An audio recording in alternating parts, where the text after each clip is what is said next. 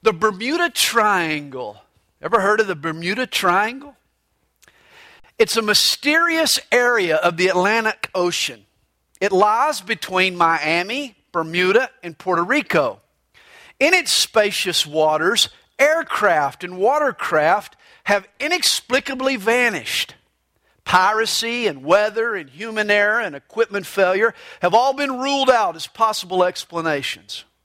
Popular culture attributes these strange phenomena to paranormal activity. Perhaps the Bermuda Triangle is a flashpoint for Satan and his devils. To explain the mystery of the Bermuda Triangle, we can only speculate. But there is another triangular set of coordinates that for a few years saw more paranormal and supernatural activity than any other place this planet has ever seen. And we can trace the supernatural occurrences that happened there to a definitive source. During a three year span, probably from 29 to 32 AD, on the northern shore of Israel's Sea of Galilee, paranormal and supernatural phenomena occurred on a regular basis. Storms miraculously ceased. A sack lunch of fish and chips was multiplied to feed 15,000 hungry people. A surfer was seen on top of the water's surface without his surfboard. Call it the gospel triangle. The area between three cities, a mere three miles apart Capernaum, Chorazin, and Bethsaida. Here, Jesus did the lion's share of his miracles. The Nelson's Bible Dictionary estimates that 18 of Jesus' 33 recorded miracles, that's 55%, were performed in this small triangle. Tonight, we are headed into the gospel triangle, where Jesus worked mysterious miracles to prove clearly and conclusively that he was God. Chapter 6 of John begins. After these things, Jesus went over the Sea of Galilee, which is the Sea of Tiberias. The sea, as it's called, is a freshwater lake. It's the largest in Israel. It's in the northeast corner of the country. The Sea of Galilee is 13 miles long by 8 miles wide. In the early first century, under Roman rule, a flourishing and populous city grew up on the western shore of the lake. The Romans named it after its emperor, their emperor, Tiberius. They referred to the lake by the name of the city. They called it the Sea of Tiberias. Since the Romans built Tiberias over a Jewish graveyard, few Jews lived in the city in Jesus' day. In fact, there's no mention in the Gospels of Jesus or his disciples ever visiting Tiberias. Jesus spent most of his time around the lake on the north shore of the lake, the Jewish side of the lake, what we call the Gospel Triangle. Verse 2 tells us Then a great multitude followed Jesus because they saw his signs which he performed on those who were diseased.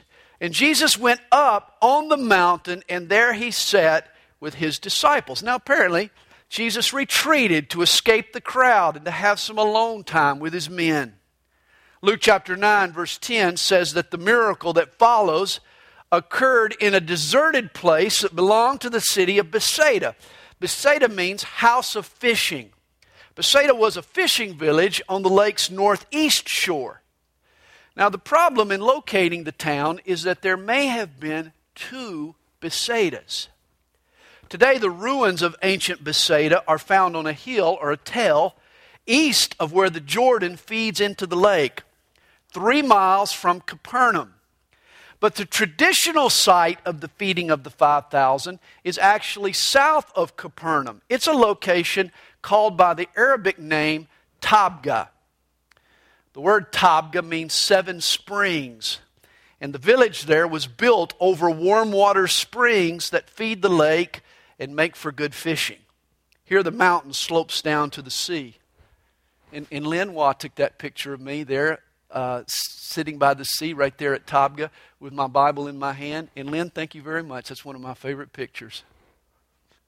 That's the Sea of Galilee, and that's the area where the feeding of the 5,000 took place. Some scholars think that Tabgha was a second Bethsaida, sort of the Bethsaida of Galilee, as they call it. We're unsure of the exact location of Bethsaida, but we're certain it was centered in the Gospel Triangle, there along the north shore of the Sea of Galilee. Now, the Passover, a feast of the Jews, was near. This means it was springtime. Then Jesus lifted up his eyes and seeing a great multitude coming toward him, so much for escaping the crowd, he said to Philip, Where shall we buy bread that these may eat? Now, John chapter 1, verse 44 tells us that Philip was from Bethsaida. He knows the area. Jesus is saying, Hey, you know a grocery store around here, Philip? But this Jesus said to test Philip, for he himself knew what he would do. Philip answered him, 200 denarii worth of bread is not sufficient for them, that every one of them may have a little. Now, one of these days, I'm going to do a, a series of studies on each of the disciples. When you study their personality and their character, it's fascinating. Philip was the pragmatic disciple. Here, Philip whips out his pocket calculator and he creates an equation that'll decide how much they need. To feed a crowd, Verse 10 says 5,000 men, add women, add children. He figures the cost will be at least 200 denarii. Now, this was a very, very large sum. Eight months' wages. I mean, for a modern equivalency, think $40,000. But there was one key factor that Philip left out of his equation, and that was Jesus. The disciples are about to learn that no matter how little you have or how much you lack, when you've got Jesus, you've got more than enough. One of his disciples, Andrew, Simon Peter's brother, said to him, There is a lad here who has five barley loaves and two small fish. But what are they among so many? I mean, there's a crowd of people, 5,000 men. That means probably 15,000 people. And, and all he's got is five barley loaves and two fish. You know, three times in the gospel we see Andrew. Here, Andrew brings this little boy to Jesus. And it's interesting. Three times we see Andrew, and on each occasion we find him bringing somebody to Jesus. I want to be like Andrew. I hope you want to be an Andrew and bring somebody to Jesus. Now, other than Jesus' own resurrection, the miracle of the multiplication, the feeding of the 5,000, is the only miracle that's recorded in all four Gospels.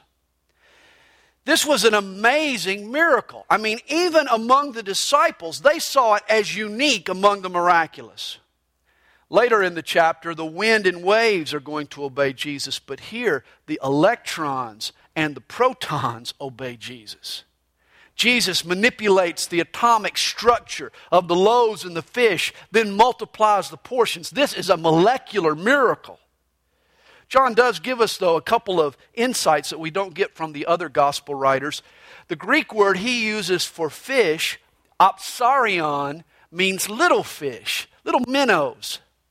We usually eat lunch at a kibbutz called Ein Gev, over on the uh, east side of the lake, and you can look around in the shallow water there, and you can see all the little minnows, the little small opsarion, the little fish swimming around in the water.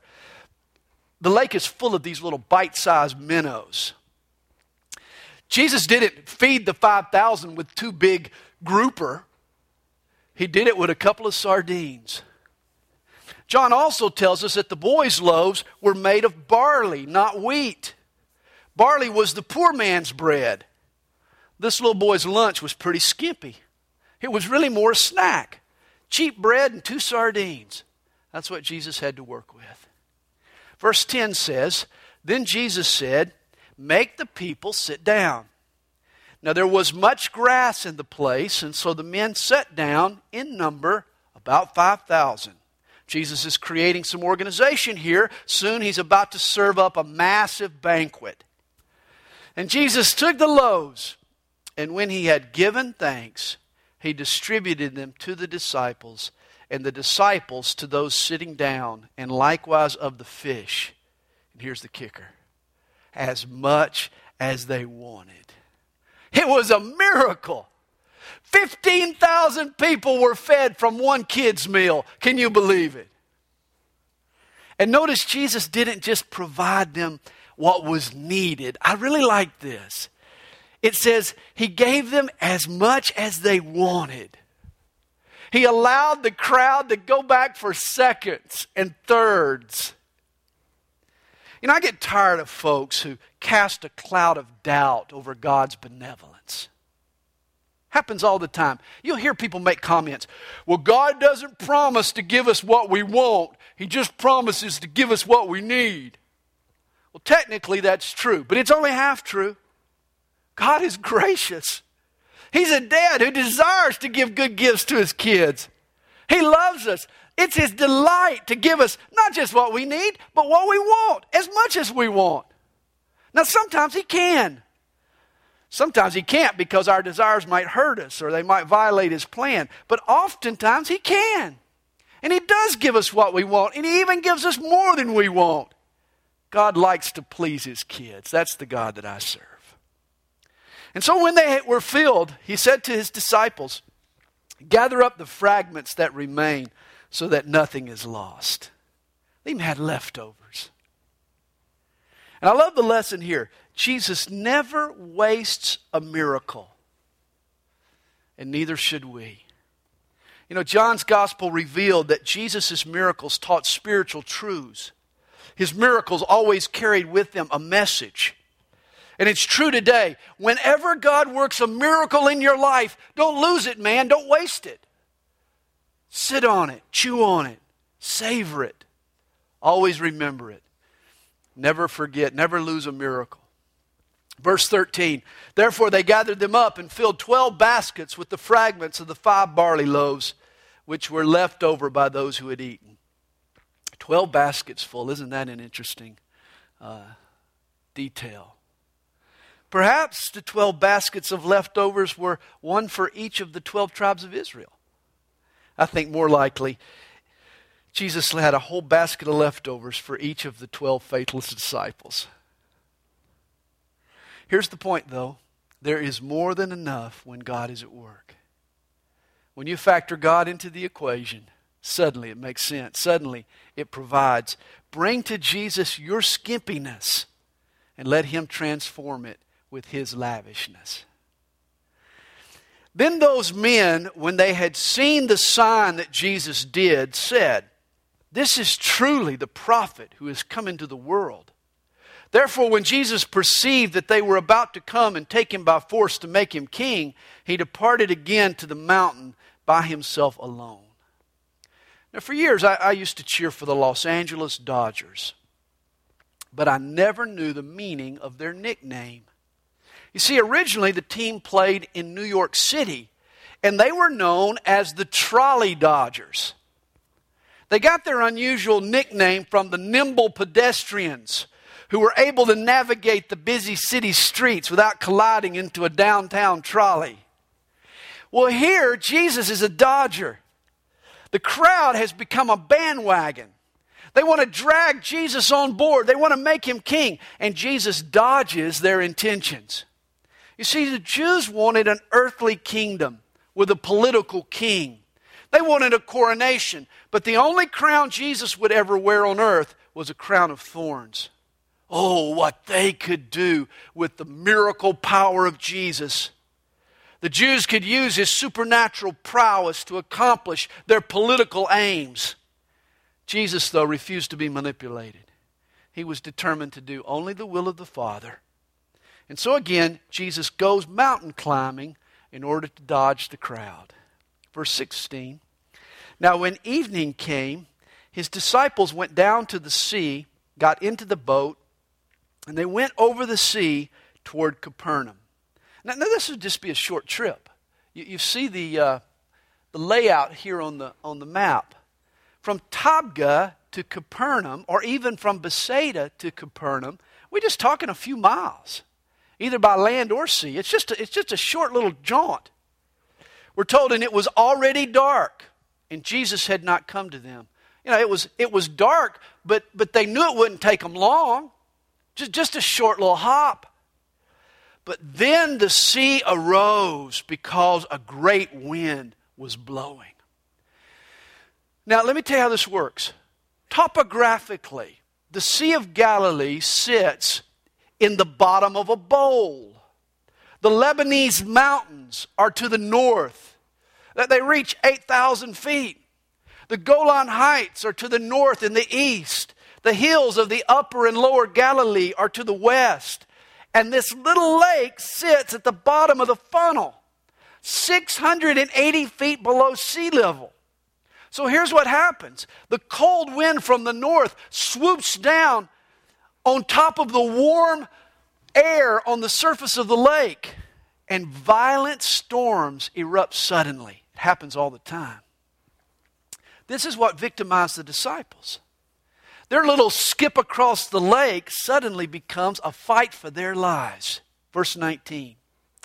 So when they had rowed about three or four miles, remember, at the most it was two miles to Capernaum, but they were rowing three or four miles. You see, minutes of smooth sailing had turned into hours of storm fighting.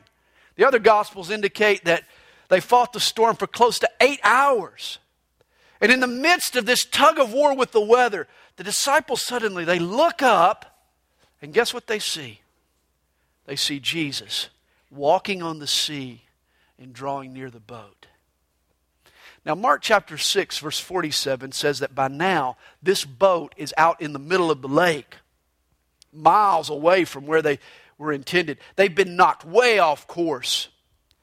John ends verse 19 with an understatement. The disciples were afraid. I would imagine so. The sudden storm and now the surprise surfer, have got them scared. They're rubbing their eyes. What is this we're seeing? I can't believe this. Look, they had been thrilled by the miracle the day before. Now they're being tested by a storm. And you know, God does both. And He works in this way frequently. He thrills us, and then He tests us. But Jesus said to them, It is I do not be afraid. I, I love this. Notice Jesus doesn't say the first thing about the storm. He, he doesn't reveal how or even if he's going to quell the storm.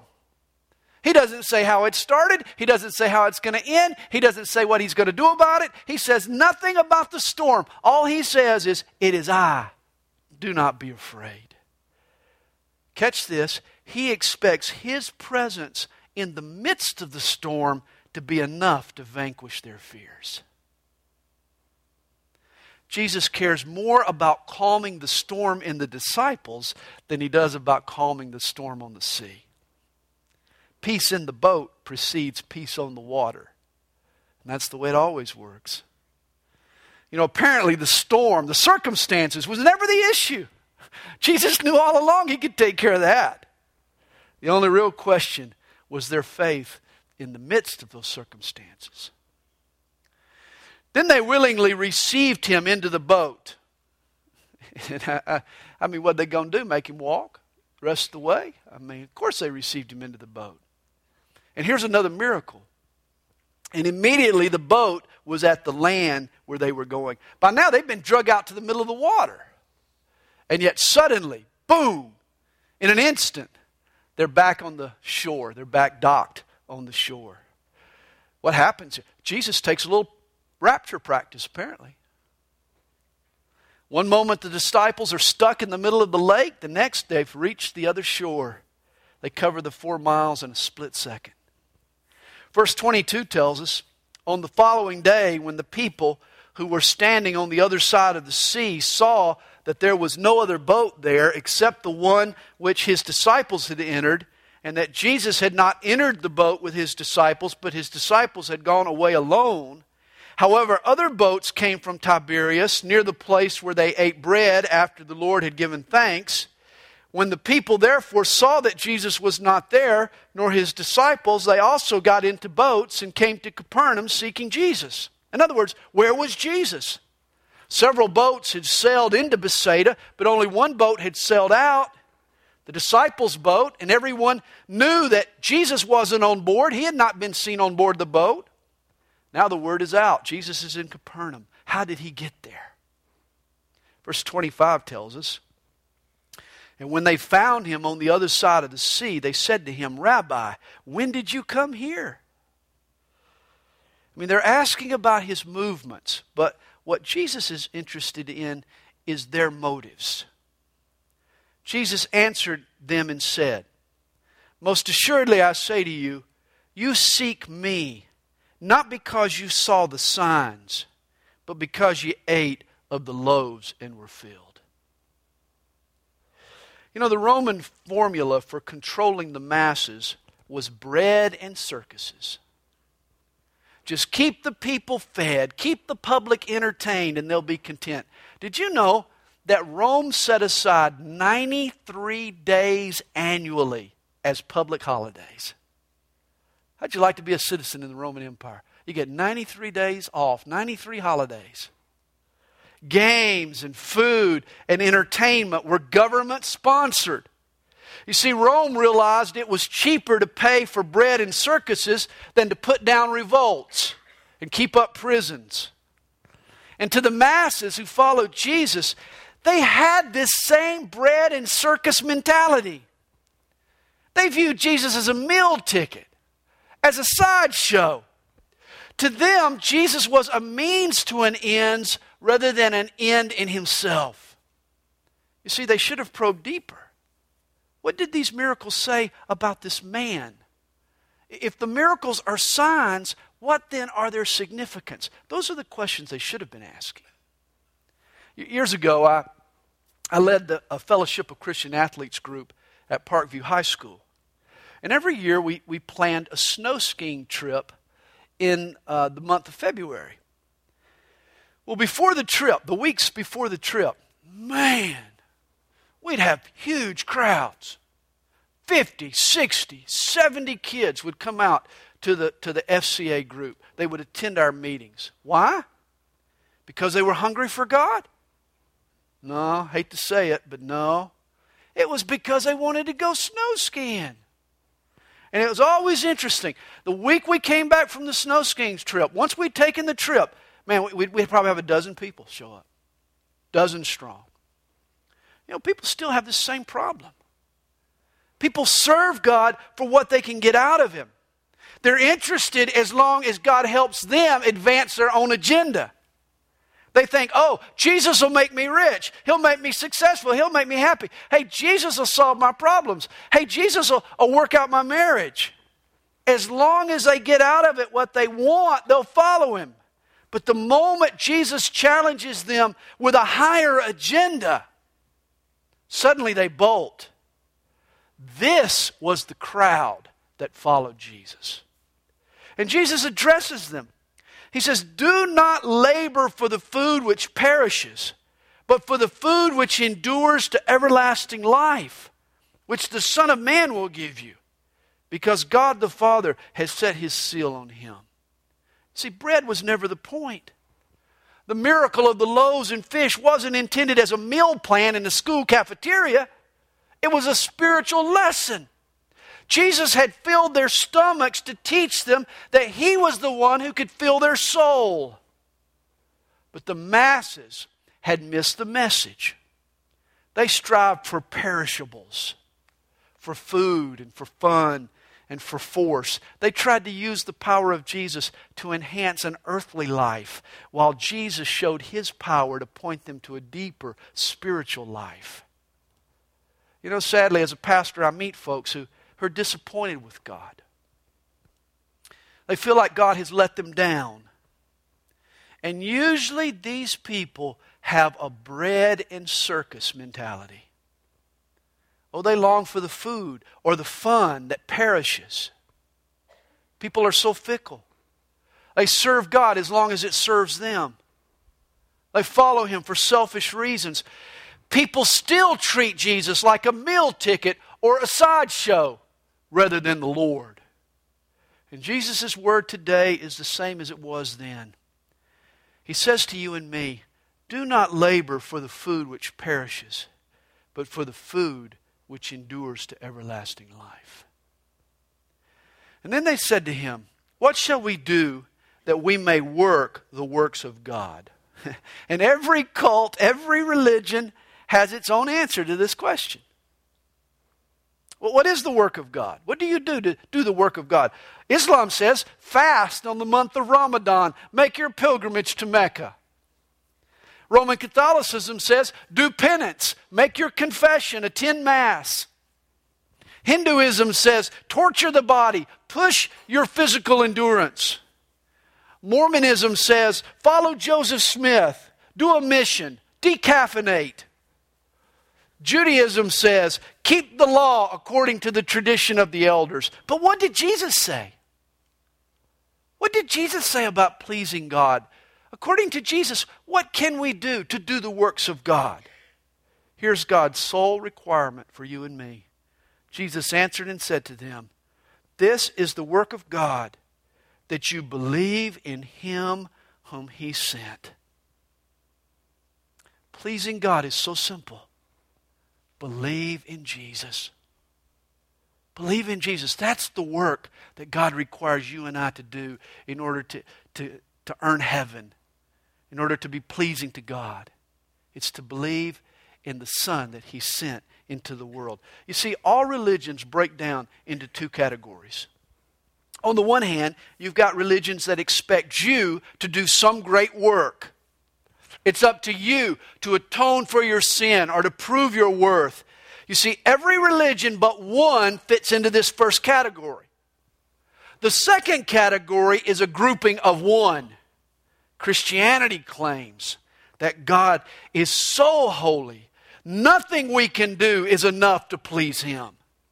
And yet, because He loves us, He's done the work for us. Through Jesus, He's reconciled the world to Himself. Now, the only work left for us to do is to trust in the sufficiency of his Son. Do you trust in Jesus? Do you believe in Jesus? This is the work of God. Not some great sacrifice, not some tremendous offering. This is the work of God. If you want to please God, believe in his Son. This is the work of God, Jesus says, that you believe in him whom he sent. Verse 30 Therefore they said to him, What sign will you perform then that we may see it and believe you? What work will you do? I mean, this is amazing. Have they forgotten what he did yesterday with the fish and chips? Well, wasn't that a sign? I mean, obviously, these people didn't need additional evidence for faith. They were just prodding Jesus for more thrills. Jesus answers them Our fathers ate the manna in the desert. As it is written, He gave them bread from heaven to eat. You know, the rabbis taught that the Messiah would cause manna to fall from heaven, as in the days of Moses.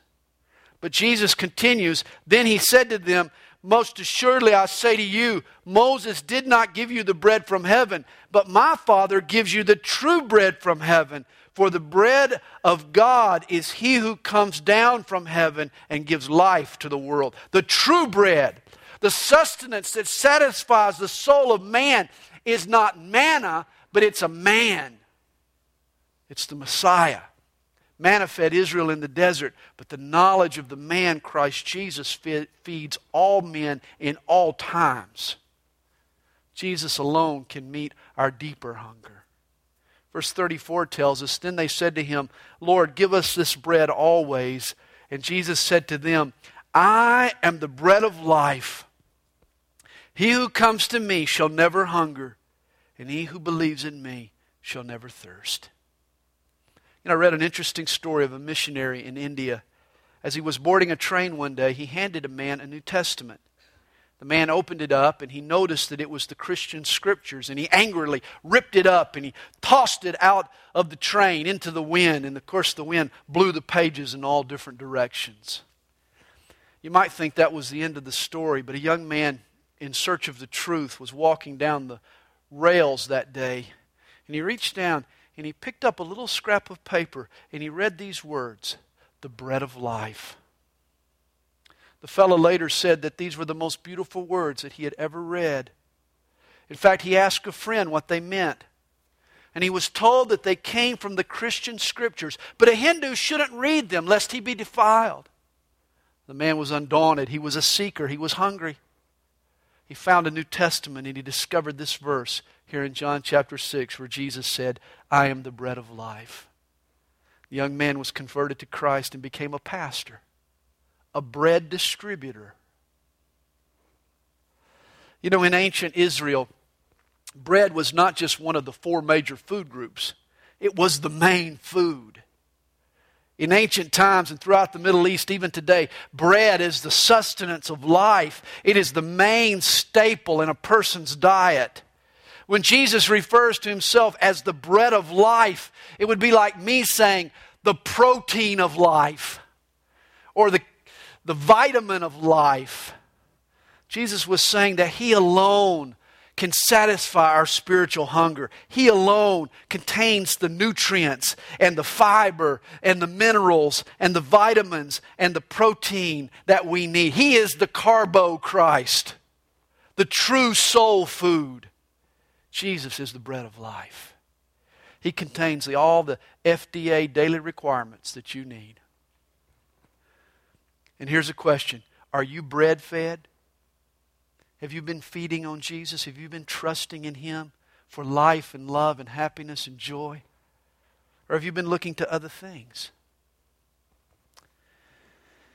It's interesting. Once you're bread fed, you'll, you'll never hunger for anything else. You'll never thirst again. Once you're bread fed, you know, I, I once read a Reader's Digest survey that said women who go to the grocery store to go grocery shopping without eating something beforehand, they spend $28.80 more on food.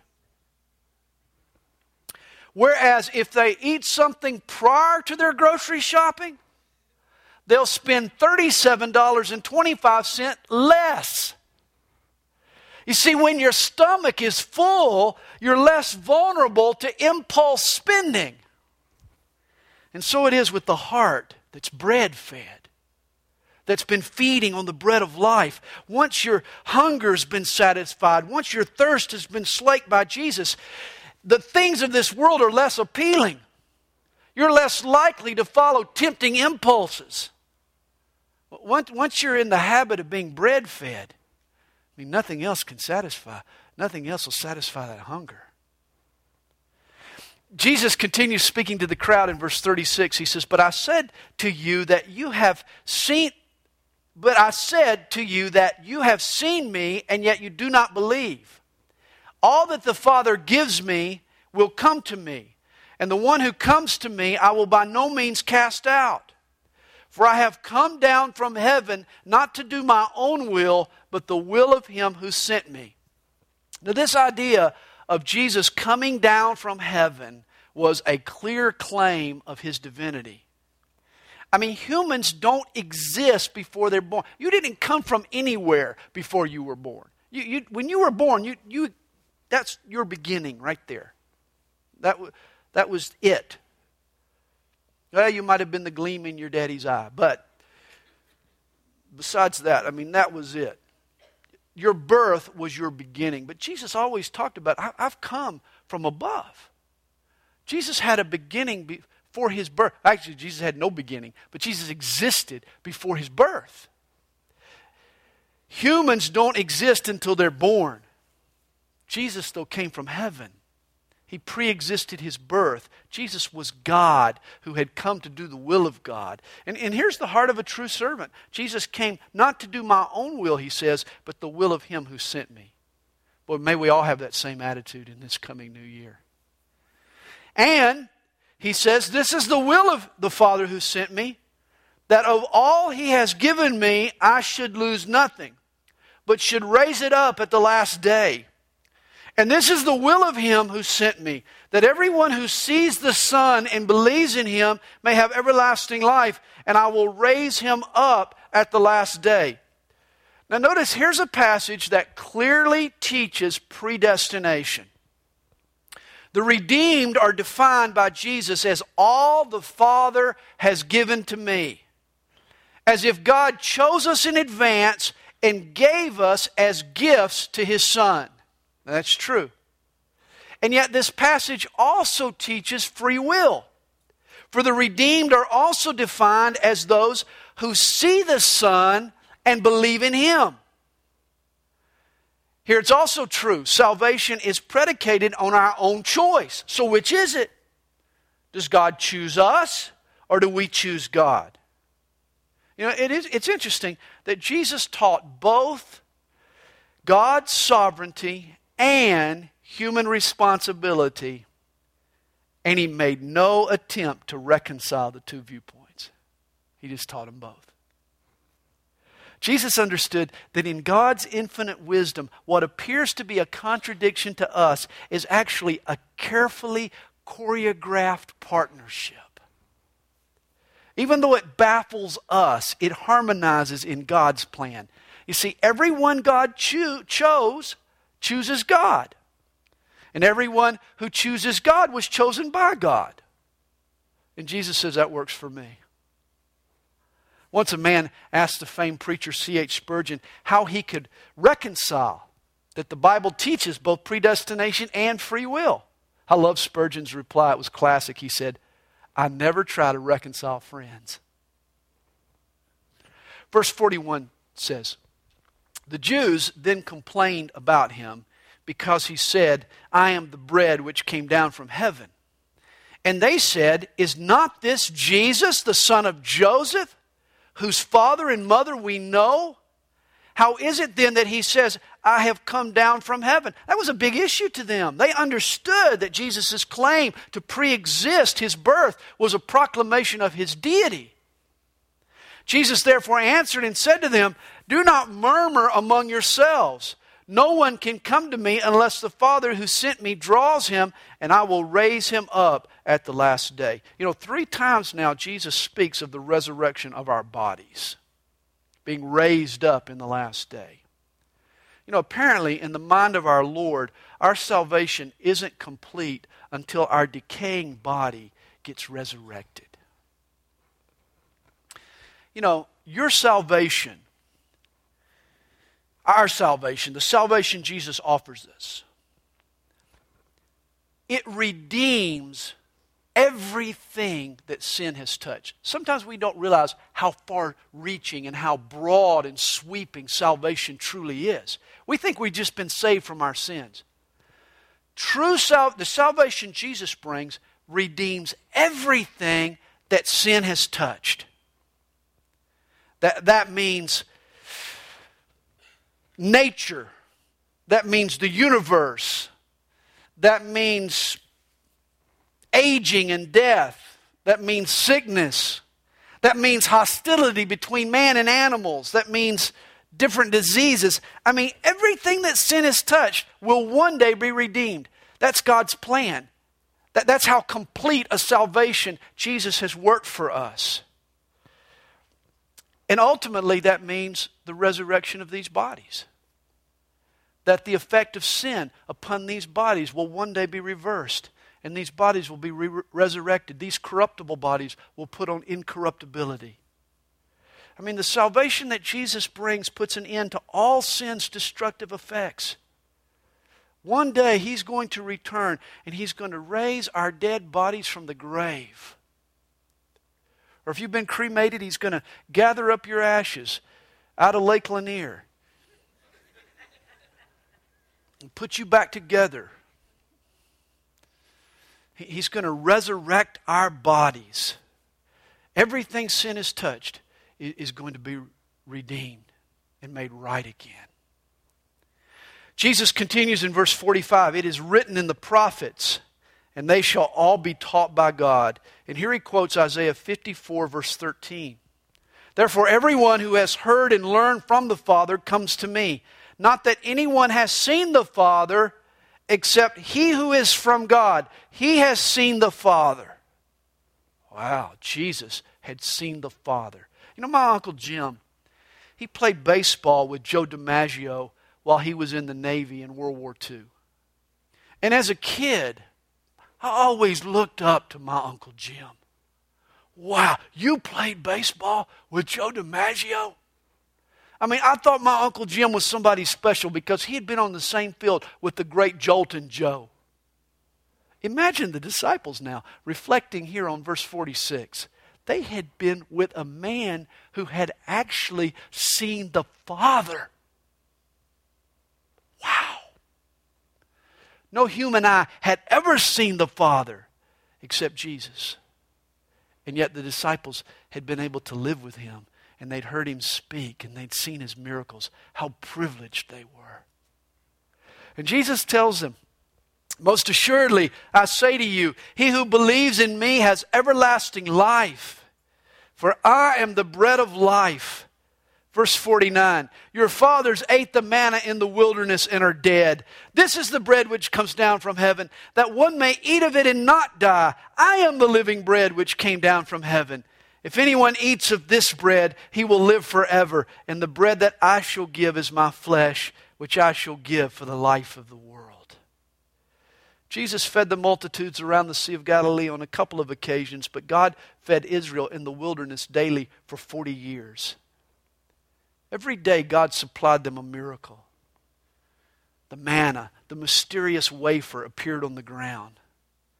And the manna sustained them physically, just as Jesus sustains us spiritually. Manna was good for the belly, it was good for the body. Yet those who ate the miracle manna, Jesus says, eventually died. Moses' bread didn't provide eternal life.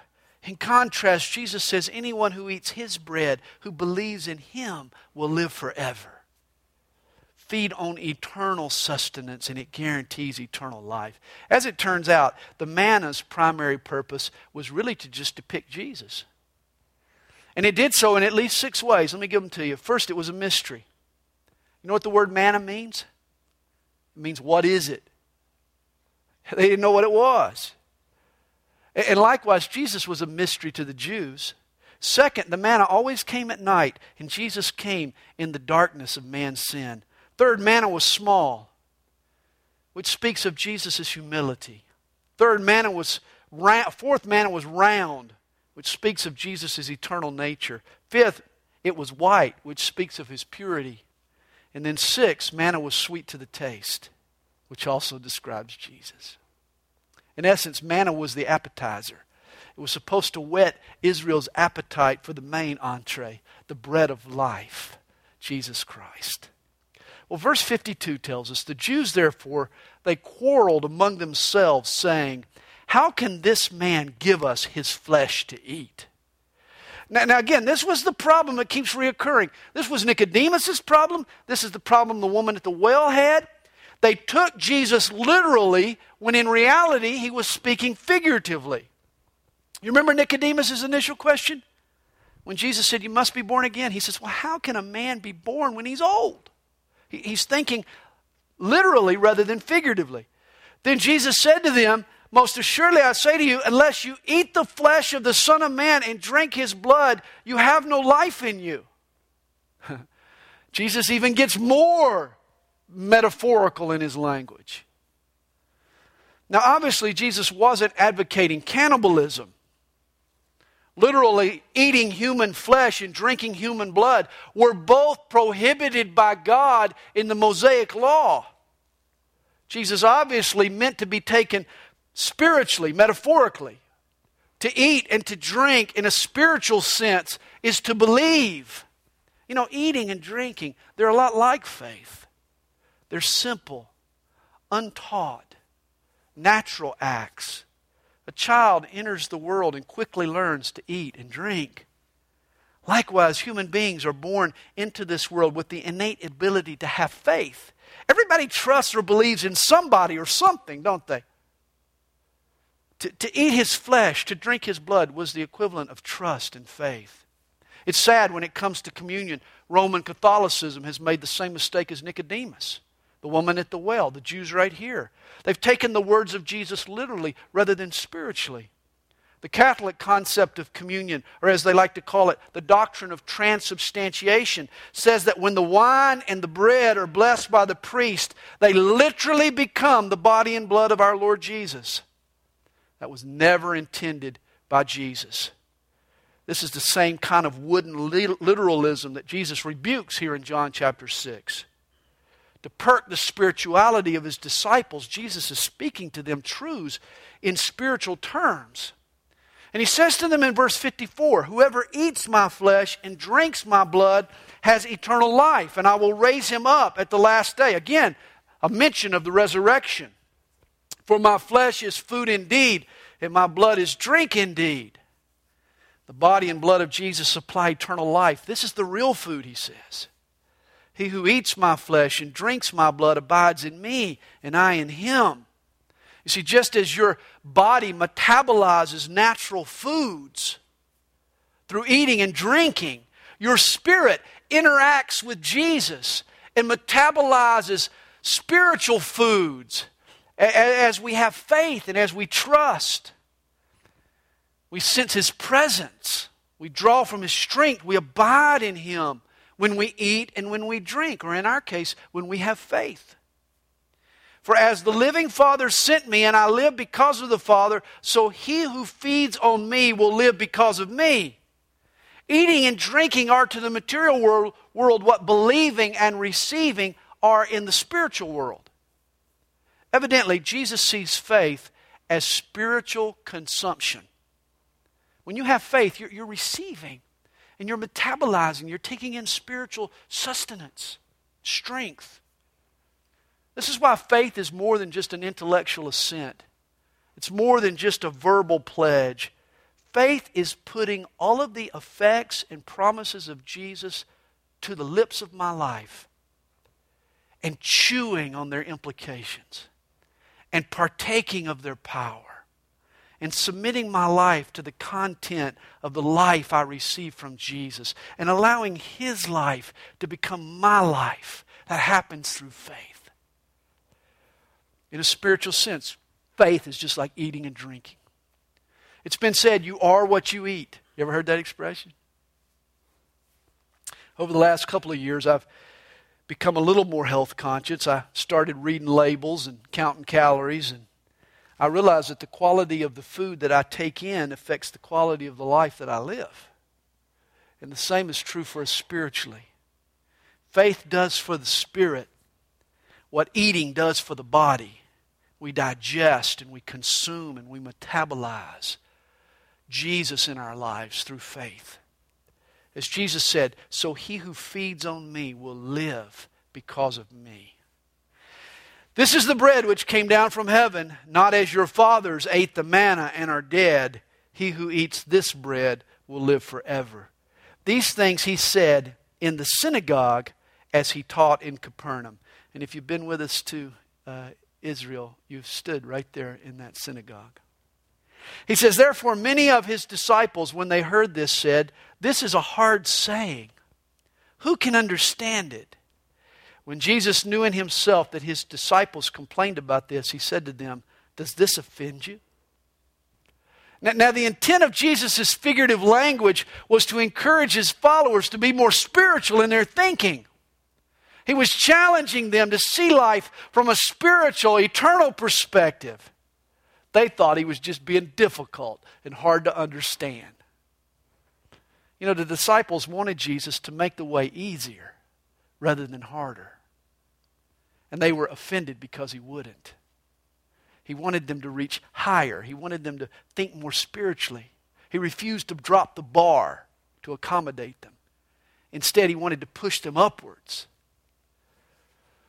And I think it's true today. If you've got the same mentality, that you want Jesus to make it all easier rather than harder, Jesus is going to offend you too eventually. He doesn't drop the bar so we can climb over. He gives us the push so that we can rise above. Verse 62 What then if you should see the Son of Man ascend where he was before? If they saw Jesus ascend to heaven with their eyes, it would be easier to believe that he was from heaven and he'd been sent to them. After the resurrection and the ascension, this would prove to be true. In the meantime, he says, it is the Spirit who gives life, the flesh profits nothing. The words that I speak to you are spirit, and they are life. When Jesus spoke of eating and drinking and receiving his life, he was referring to spiritual dynamics, not physical digestion. Real life eternal life doesn't involve the gallbladder and the gastric juices. It involves God's Spirit. Jesus is concerned not about our digestive tract, but are we on a spiritual track? That's where he's trying to put us. That's where he's trying to get us. That's why he spoke to them in spiritual terms. Now, in verse 64, Jesus makes a jarring statement. But there are some of you who do not believe. For Jesus knew from the beginning who they were who did not believe and who would betray him. Of course, Judas was one. And he said, Therefore, I have said to you that no one can come to me unless he has been granted to him by my Father. From that time, many of his disciples went back and walked with him no more. This was, this was a moving day. This was a turning point for many people that day. It was right here that Jesus starts thinning out the crowd. His hard sayings, as the disciples called them, had turned back the ambulance chasers and the thrill seekers. Those with the bread and circus mentality, that they became discouraged. They decided to go home.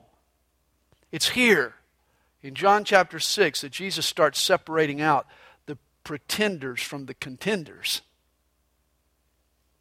He starts getting down to those that are truly serious about following him and all that that means. I mean, we could attract a big crowd if all we were interested in was bread and circus. But, but if we're trying to, to push people higher, if we're trying to get people to think spiritually, it's going to thin out the crowd. Verse 67 is a moment of decision for Jesus' closest men. Then Jesus said to the twelve, Do you also want to go away? It's your choice. But Simon Peter answered him, Lord, to whom shall we go? You have the words of eternal life.